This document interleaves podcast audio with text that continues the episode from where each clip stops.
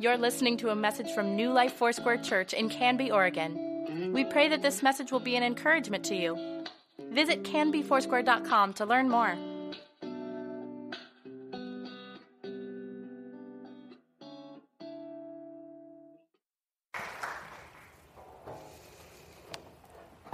Well, I feel that that is mutual, Renee.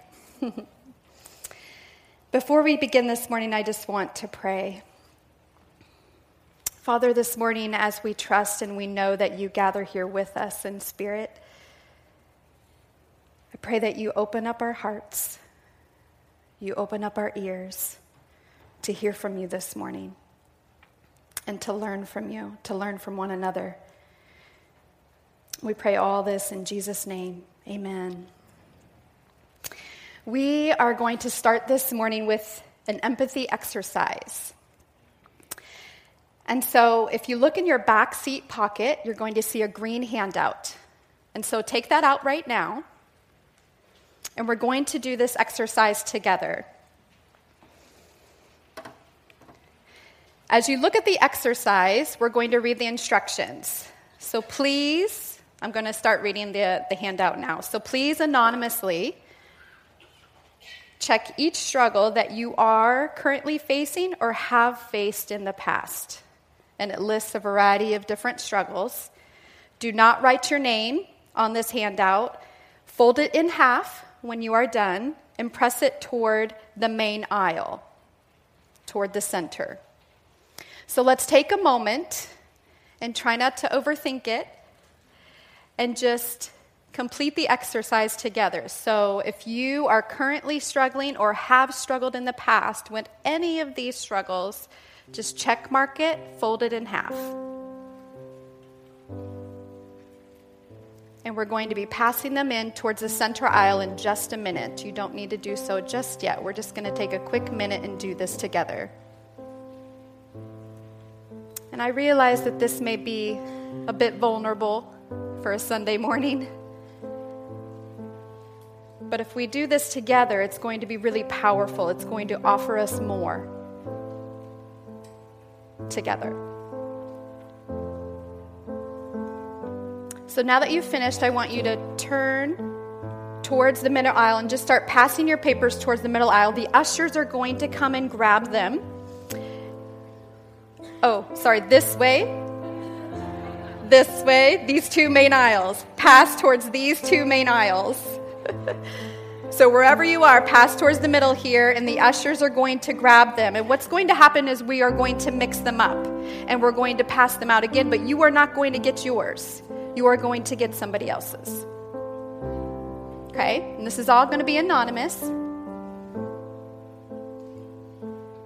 And what we're going to do is hold space for one another this morning. Hold space for our stories, hold space for our journeys, hold space for our pain.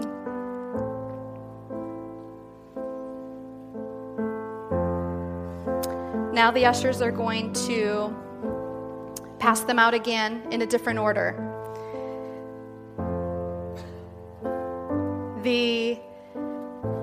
Paper you are about to receive, you are going to represent that person in this exercise.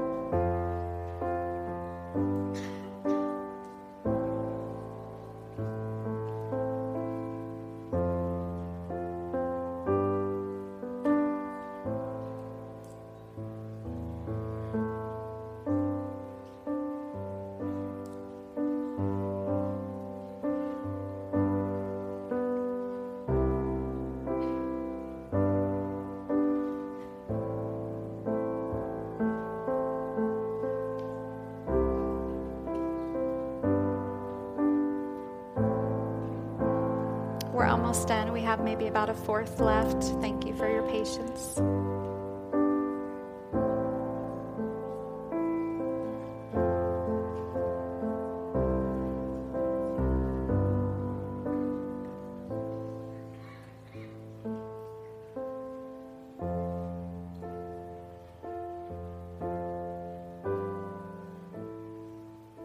All right, like I said, the paper in which you received, you are going to represent them. So I'm going to call off the different struggles. And if your paper is checked marked on that struggle, you are going to stand with me. Or if you cannot stand, you can raise your hand. That's perfectly fine. Are all the handouts passed out? Almost. Just a few last bits here.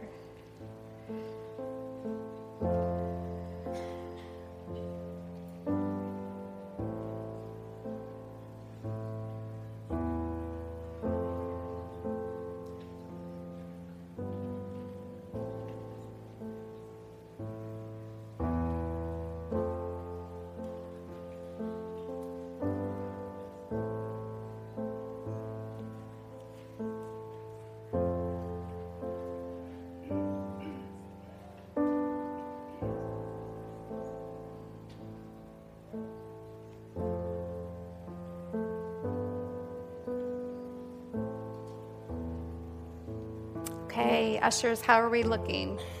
Pretty well covered?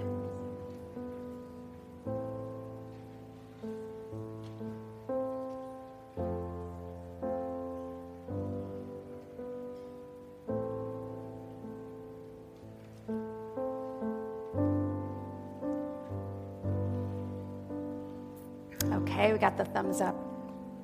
So now we're going to start our exercise together. If you are someone who struggles with addiction, whether that be food, substance, or work, or have struggled with that, would you please stand up?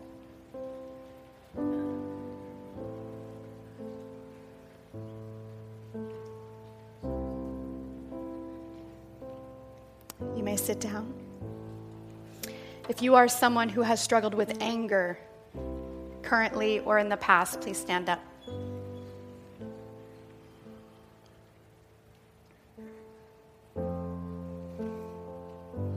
May be seated.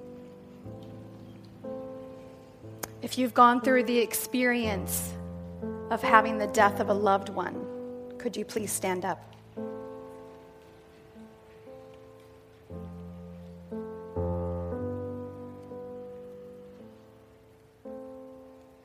You may be seated. If you have struggled with depression or anxiety, please stand up.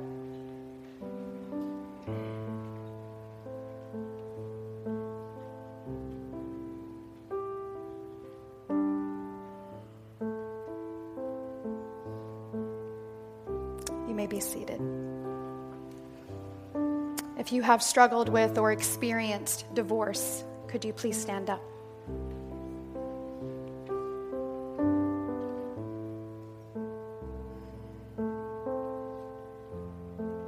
Maybe seated. If you've ever struggled with your gender or your sexuality, could you please stand up?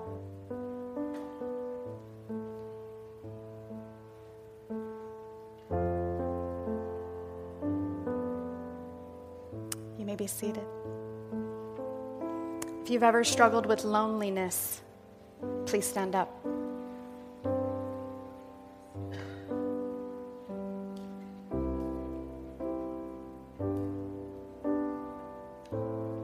You may be seated. If you've ever struggled with pride, please stand up.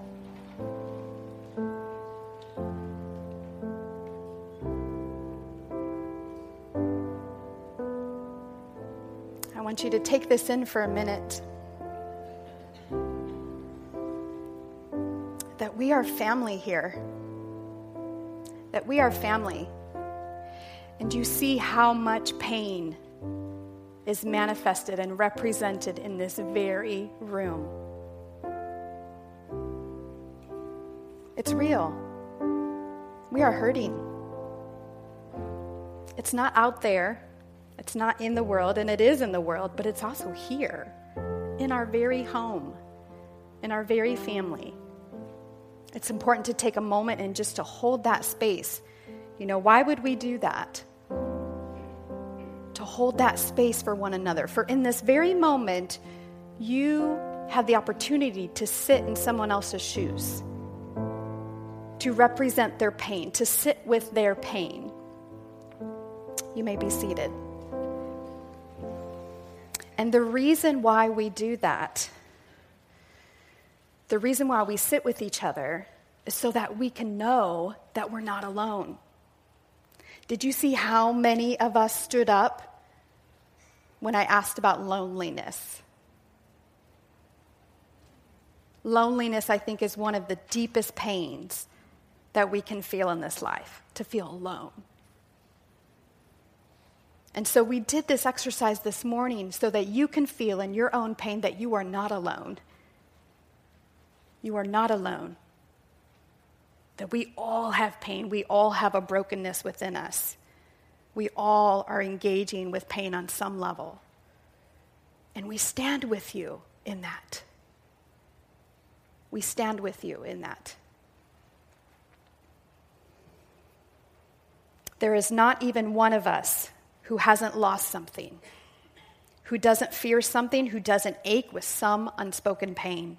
The body of Christ doesn't offer you some cliche, but something to cling to. And I would say someone to cling to. When we stand in with one another in our pain, we don't offer each other some cliche. That's not what our faith and Christianity is about. We sit with one another because we know where to cling to. So, the message this morning is called When Faith Hurts. When Faith Hurts. And as a mental health professional, I have the privilege, and I really count it as a privilege, to sit with many, many people who are in pain, who are having difficulty of how to navigate it. But can faith hurt? Can faith hurt? It's an interesting question to wrestle with. Last fall, I received a text message from a friend, and paraphrased, it went something like this. The friend said, I can't make our meeting today. My dad unexpectedly had a heart attack in severe condition at the hospital. We don't know if he's going to make it. This is through a text message. I respond, Wow, I'm so sorry. Praying he can begin to recover soon. Unknowns are so hard. And without skipping a beat, he replied, God is big, trusting him no matter what, right? And I said, No doubt. And even still, faith can hurt. And he understands that. In that very moment, I had never really contemplated that phrase before faith can hurt. That was totally a word just spoken through the Spirit, and then it caught me by surprise. So, what, is that, what does that mean, that faith can hurt? So, I've been chewing on this for, gosh, close to 10 months now. How can our faith hurt? And my response to him, I wanted him to know that I was with him in that moment, that I was shocked and concerned for the situation. And in a sense, I also wanted him to know that God will still be who he is, even when we feel pain. That it was okay to feel pain. But wait, Shannon, if we allow ourselves to really feel the hurt, and I mean really feel the hurt and pain, does that mean we're not having enough faith in God? Isn't this a question that we honestly ask ourselves sometimes? A way of, I can't go there because I just need to trust God. Well, let's break it down a little bit. What is faith? In Hebrews 11, it tells us now faith is confidence in what we hope for and assurance about what we do not see. Now, faith is confidence in what we hope for and assurance about what we do not see. So, how does faith, this confidence, interact with our brokenness? As we look at God's word, and really in its entirety, they seem to be very closely related. That faith and pain are related somehow. How do they interact with each other? Ezekiel was forbidden to mourn the death of his wife, and he died in exile. Tamar, who suffered severe abuse at the hand of her brother and was left for desolate. Jeremiah, continually persecuted and imprisoned. Job, afflicted in his household, his family, his body, his mind, his spirit was broken. Our speaker last week, Ray Keene of the Canby Center, reminded me, or really taught me of this one. What about Moses' mother, who had to give up her newborn son? I think he was about three months old. Put him into a basket and down the river. I cannot even imagine the great deal of pain my husband and I were talking about this story, and he says, Yeah, it's not like she was going down to the river saying, Praise the Lord, praise the Lord. You know, I'm just going to rush my child down the river. No, I imagine she was broken, broken to lose her child. And what was her name? Jochebed. I had to look it up. She has a name. She was a person. Jochebed. And we cannot forget Jesus, our Savior. Isaiah 53 reminds us that he was a man of sorrows, that he was despised and rejected by mankind, a man of suffering, very, very familiar with pain. Very familiar. He is the one who Ann Voskamp says died crying. He died crying. He knows suffering, he knows pain. And oftentimes these stories don't exactly comfort us. Because I'm wondering if we're wanting our faith to do something it was never meant to do. Are we wanting our faith to do something for us today? That it wasn't meant to offer you. So sometimes we ask, well, what's the point, Lord? If pain is inevitable, if we're all just a bunch of broken people, if faith won't take my pain away today, then how is it relevant? These are the questions our world is asking today. Generationally, how is faith relevant? How is faith relevant today if it won't change anything? If my pain will remain. Our faith isn't meant to be used to get rid of pain. Our faith is meant to sit with our pain. Let me say that again. Our faith isn't meant to be used to get rid of pain. Our faith is meant to sit with our pain. Faith does not dismiss our pain. Faith does not discount our pain. It holds, it holds confidence, it holds space in the midst of pain. It's meant to sit and be with our pain. It's vital, it's critical. Our faith is important. It holds this confidence in the midst of brokenness, confident that he will keep his promises. Jeremiah, or Joshua, excuse me. Confident that we can experience God even through pain. Lamentations. Confident that he has a righteous plan for us. That's Jeremiah confident that He will never leave, never forsake us. Job. Confident that his presence will be our refuge and salvation. The entire book of Psalms.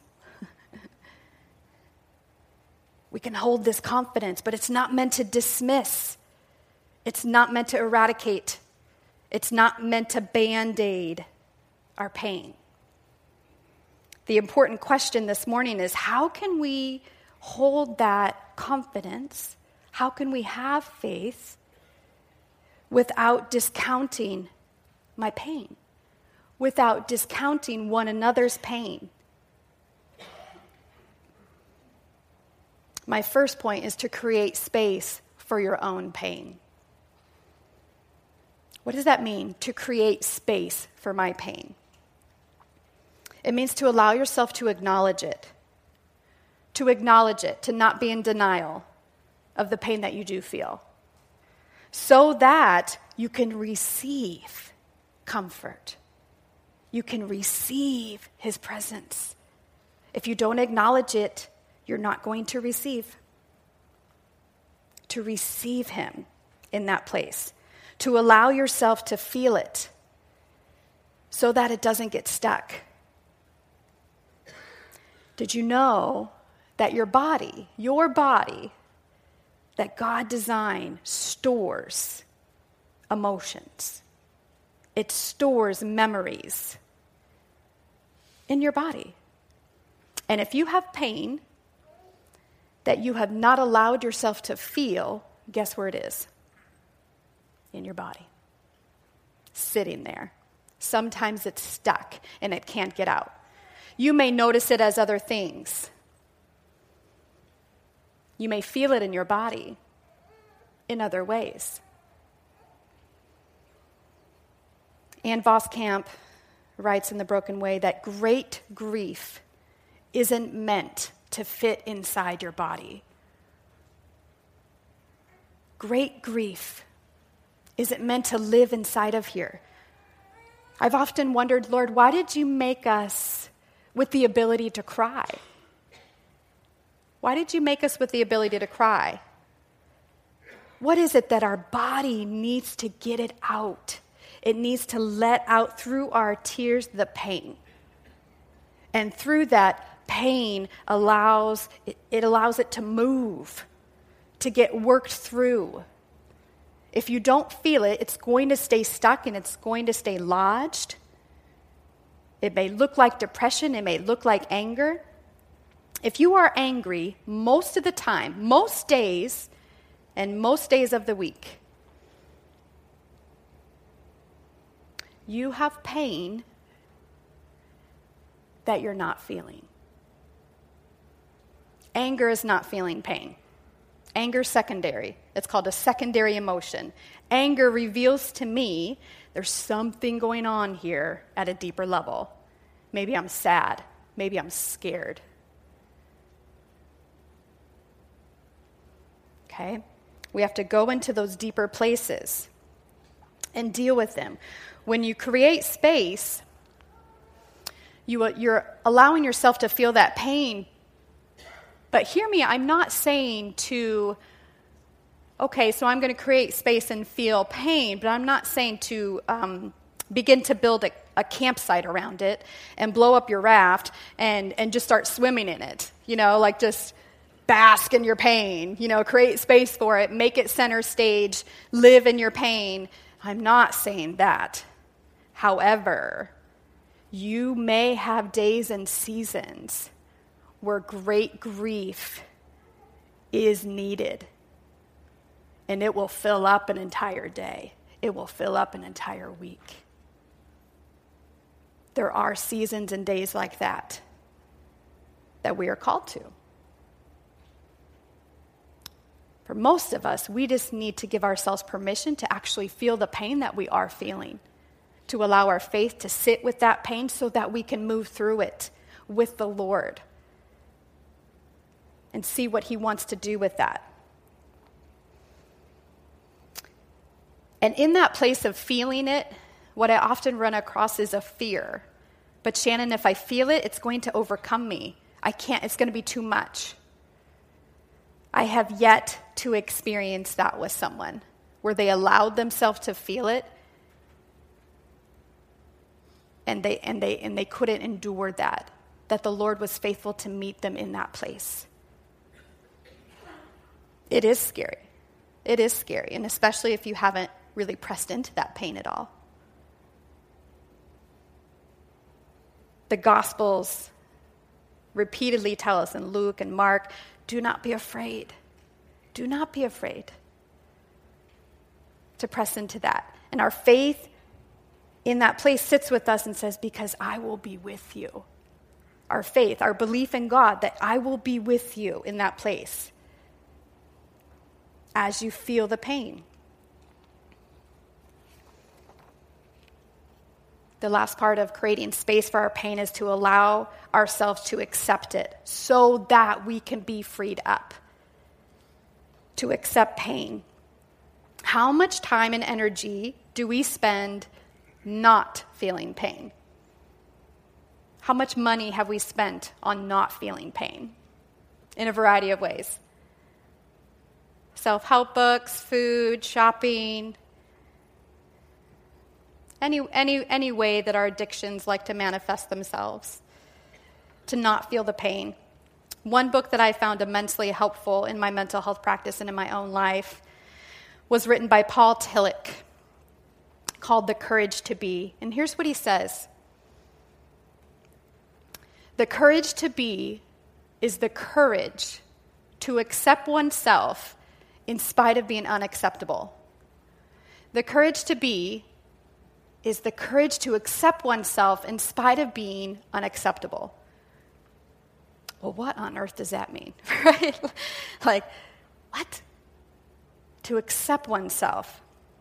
And what I think it means is while we are fully human, we have all these aspects to us that we judge while we are fully human, if we take it back to the exercise we did at the beginning, within this very room, within my very own person, struggling with addiction, struggling with anger. Here's our humanity, right? Struggling with grieving, struggling with depression, struggling with anxiety, struggling with divorce, struggling with gender and sexuality struggling with loneliness, struggling with pride. Right? This is our humanity, that we are a broken people.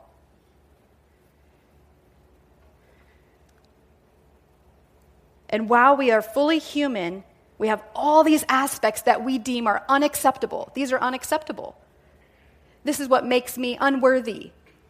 This is what makes me disgusting. This is what makes me unlovable. This is what makes me too sinful.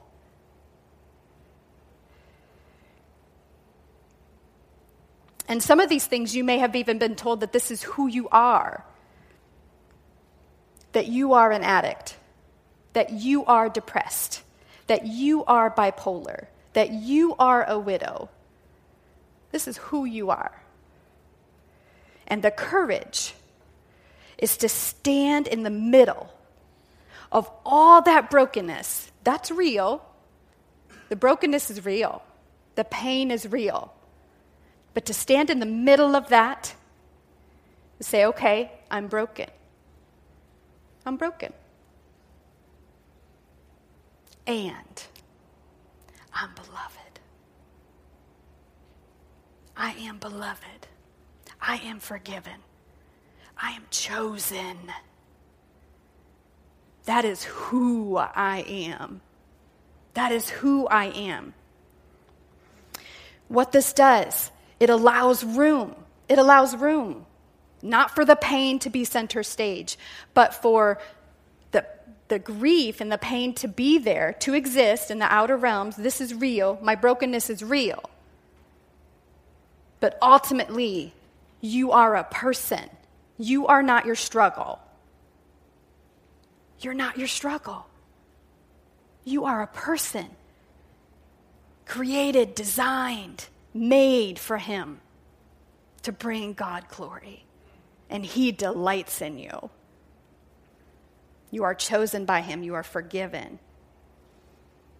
It allows the pain to exist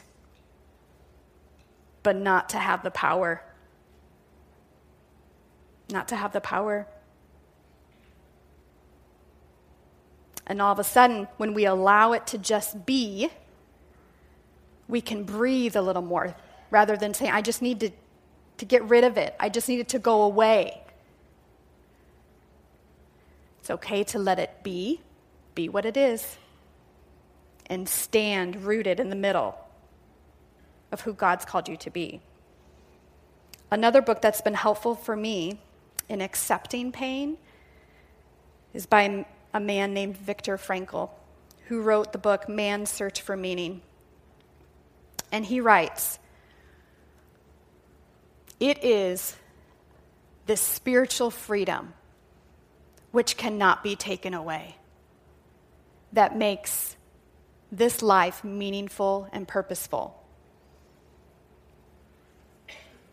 This was a man, for those who may not be aware, this was a man who endured, lived through, and survived horrific abuse through the Holocaust at a concentration camp he has seen the worst of humanity. The absolute worst. And through his writing and through his surviving, came to this insight that I, I really feel is divine and powerful that there's this inner spiritual core to you and I, our faith. Our faith. That no one can take away no pain, no circumstance. To me, that is sustainable. That is sustainable. No matter what circumstance we may be feeling this morning or, the, or circumstance we have felt, that there's an inner core to us, similar to Paul Tillich's writing. There's an inner core to us that no one can take for us, no one can take it away.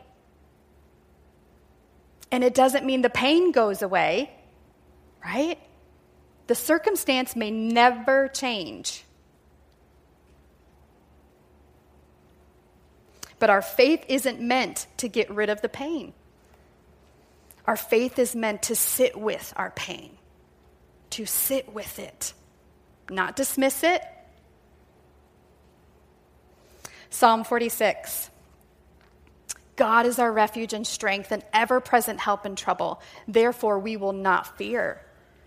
Though the earth give way and the mountains fall into the heart of the sea, though its waters roar and foam and the mountains quake with their surging. He says, Be still and know that I am God. Know that I am God. I will be exalted among the nations, I will be exalted in the earth.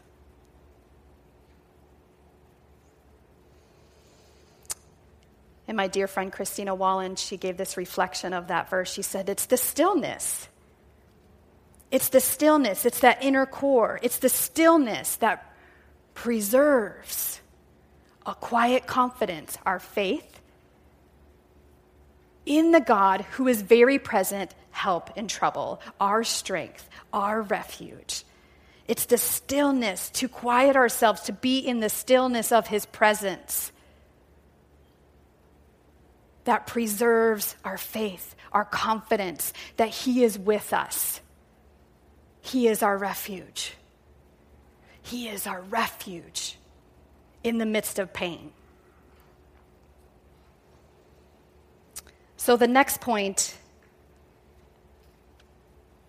is how do we then hold space for others? So we've been talking about how do we create space for our own pain, but I also want to speak into how do we create space for other people? How do we hold space for one another? This video, I think, portrays it in a really helpful way.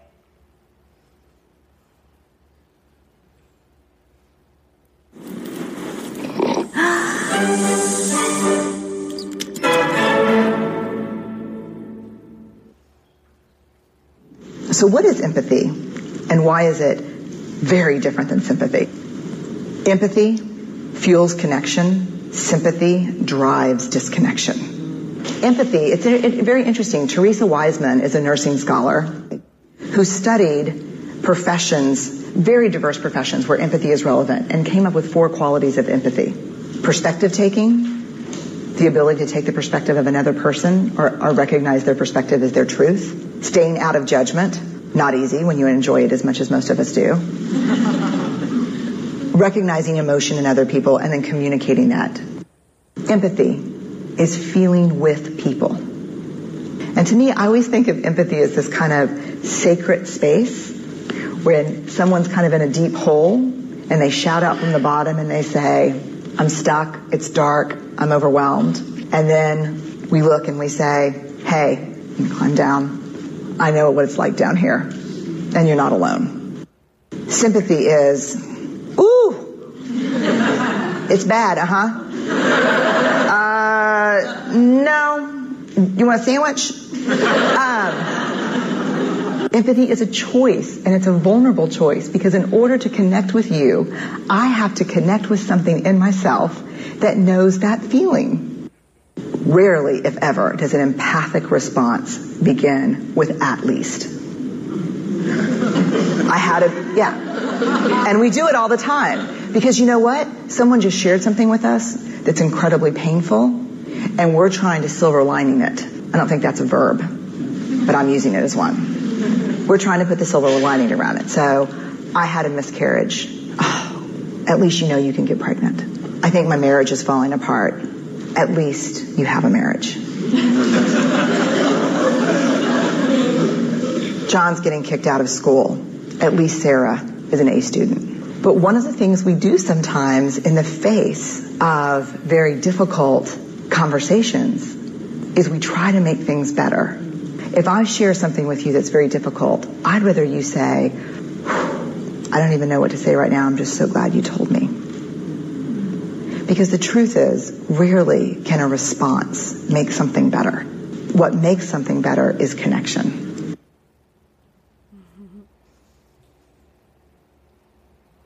I think there's so much truth to that. There's so much truth to that, that empathy brings connection.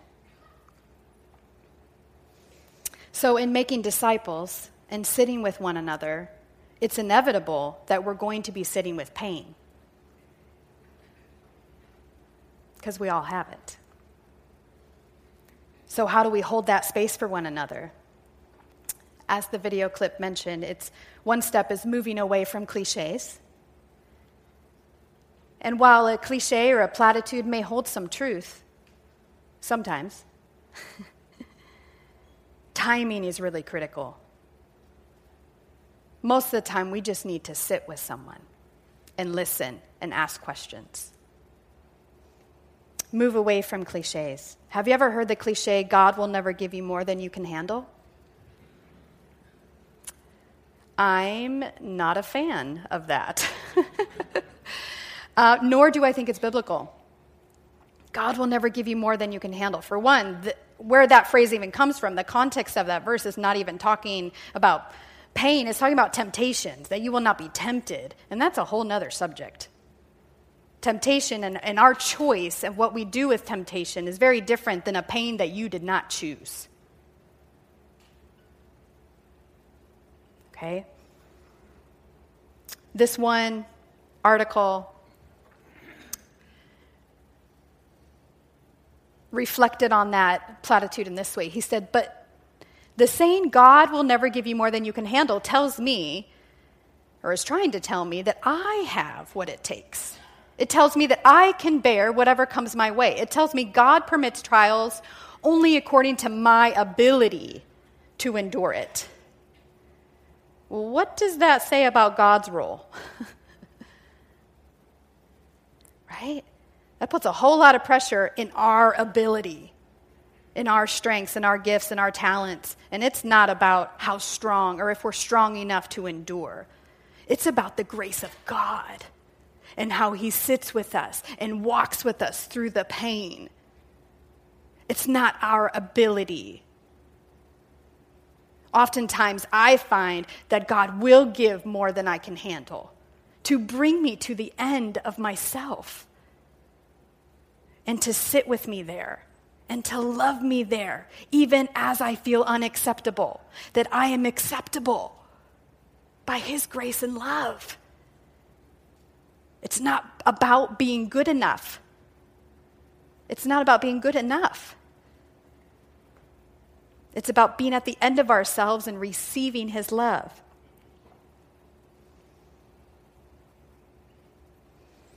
So I'm asking us to empathize and to sit with and to listen and to show up.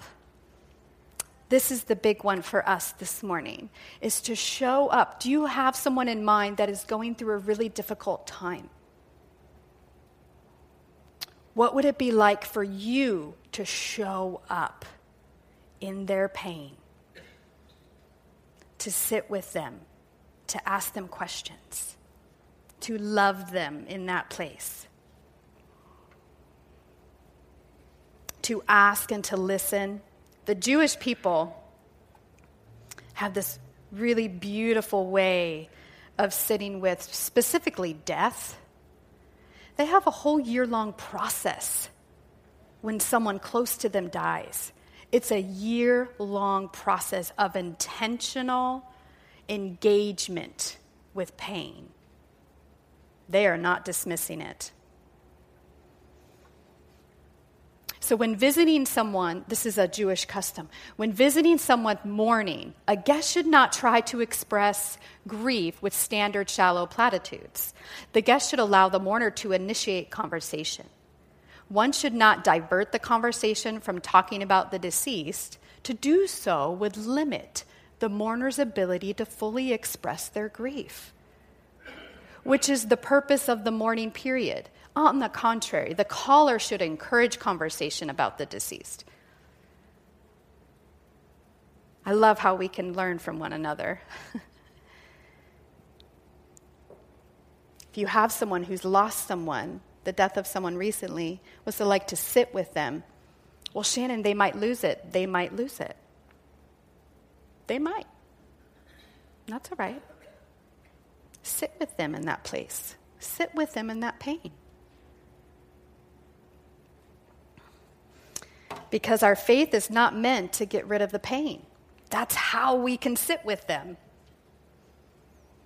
The faith is meant to sit with the pain and commune with Him.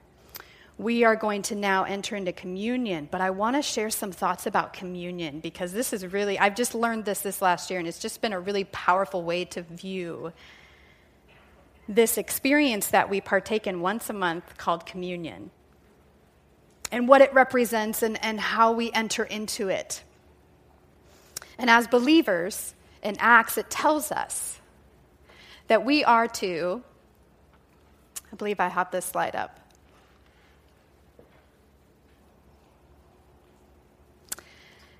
We are to devote ourselves to the apostles' teaching, to God's word, and to fellowship, and to the breaking of bread, and to prayer. The breaking of bread with one another. And in Luke, this was Jesus sitting with his, his disciples. And when he took the bread, he gave thanks and he broke it. And he gave it to them, saying, This is my body given for you. Do this in remembrance of me. Now, already, we can sense, right, that we're kind of checking out a little bit. Okay, I, maybe I've heard this a number of times. Okay, so let's really intentionally read this again. And he took the bread, he gave thanks, he broke it. And he gave it to them, saying, This is my body given for you. Do this in remembrance of me. And in the same way, after the supper, he took the cup, saying, This is the cup of my new covenant in my blood, which is poured out for you. Which is poured out for you. Much of my reflections of communion this morning come from my reading of The Broken Way by Ann Voskamp. no one knew brokenness and pain like Jesus. He took it. He took it, the bread, and he gave thanks to the Father. And he broke it, if I can do that. He broke it. And what did this symbolize? What did this symbolize? His body. his body broken for us. Broken for us. He gives his life, his whole life, his givenness. And I love this, what Ann Voskamp, she, she said, What else is life giving than for Jesus to break his body through the great sacrifice and offer it to us? We use that term a lot. It was life giving. This is life giving for the Christ to break his body and offer it to you, to me. The miracle, the intimacy of communion, I feel this so deeply. This activity is not just an activity, it is intimacy with the Father. The miracle, the intimacy of communion comes through brokenness when our own brokenness meets the brokenness of this world, when it meets us together in this room, our brokenness in this room, don't we enter into and taste the brokenness and the givenness of Christ? That our brokenness is wrapped up into his brokenness and he has taken it on fiercely. He has taken it on.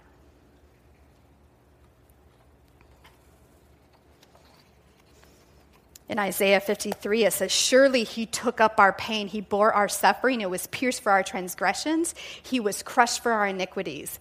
The punishment that brought us peace was on him. Was on him.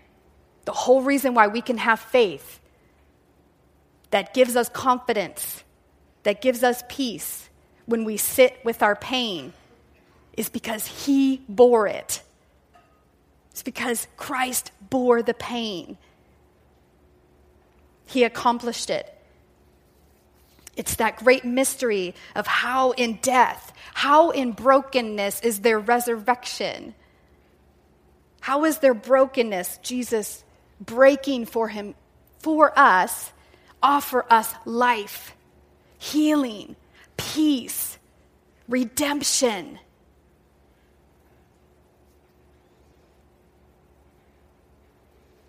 And in the same way, he took the cup.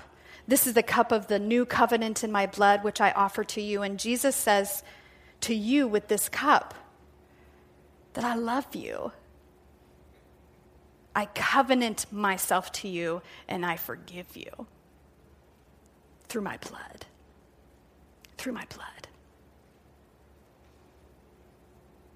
I'm proposing this morning that instead of taking communion as we normally do, which is with our friends and our family, I would love for us to do it individually. Just you and the Father. To have that communion with Him. And the worship team is going to come and we are going to just soak in His presence in worship. But take this time to sit before the Lord, specifically in that core where we accept our brokenness, we accept our humanity, and we also accept His love. In accepting the brokenness, we also can, ex- we can accept His abundance, His resurrection. So, some instructions for communion it's open to everyone here. It's open to everyone. Come at any time during worship. If you have a prayer request or a praise report, please write them on the welcome cards in your back seat. We would love to hear, and we would love to be praying for you. You can set those in the, the baskets up front. You can also bring your giving at that time. If you're unable to come forward for communion, please raise your hand, and we will come to you.